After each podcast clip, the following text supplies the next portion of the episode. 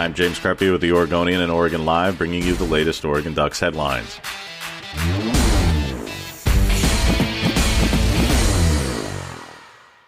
Ducks left tackle Penei Sewell opted out of the 2020-21 college football season to declare and begin preparations for the 2021 NFL Draft. The move is not expected by Sewell, who is one of just three unanimous All-Americans in Oregon program history, and the reigning Outland Trophy winner is the best offensive lineman in college football.